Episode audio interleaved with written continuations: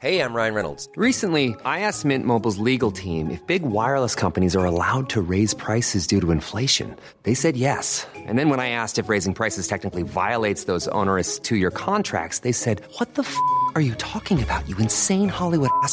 So to recap, we're cutting the price of Mint Unlimited from $30 a month to just $15 a month. Give it a try at mintmobile.com slash switch. $45 upfront for three months plus taxes and fees. Promo rate for new customers for limited time. Unlimited more than 40 gigabytes per month. Slows. Full terms at mintmobile.com.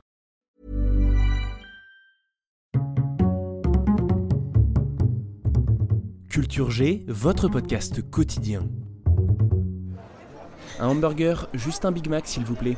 Sur place ou importé Une simple commande qui ne vous coûtera pas du tout le même prix en fonction du pays dans lequel vous êtes.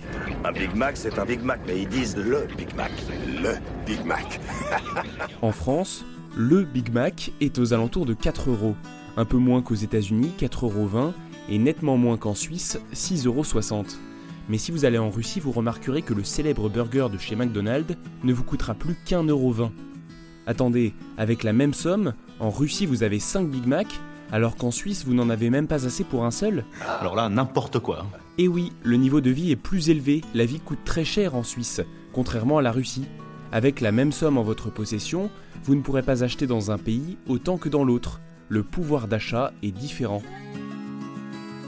Si un Suisse voyage en Russie, son pouvoir d'achat sera très élevé là-bas, et inversement pour le russe en Suisse.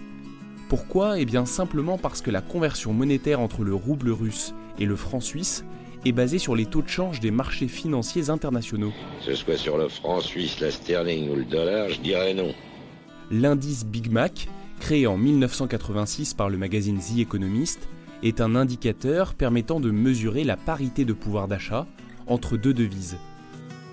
Grâce à ce burger présent pratiquement dans le monde entier, on peut mesurer un taux de conversion monétaire qui donne le même pouvoir d'achat entre les monnaies.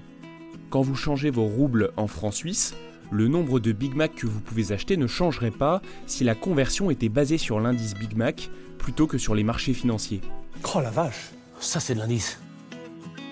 Le Big Mac est un bon indicateur puisqu'il est pratiquement universel, que son prix est décidé au plus juste par les gérants locaux des McDonald's en fonction du coût de la main-d'œuvre et des matières premières achetées dans la région. Comme cette manière de calculer le taux de change peut sembler fantaisiste, on peut se demander à quoi sert vraiment cet indice Big Mac. Selon The Economist, il permet surtout de savoir si un pays a une monnaie surévaluée ou sous-évaluée. Cette dernière notion mérite bien un épisode complet à elle toute seule, ce sera peut-être pour une autre fois, alors abonnez-vous.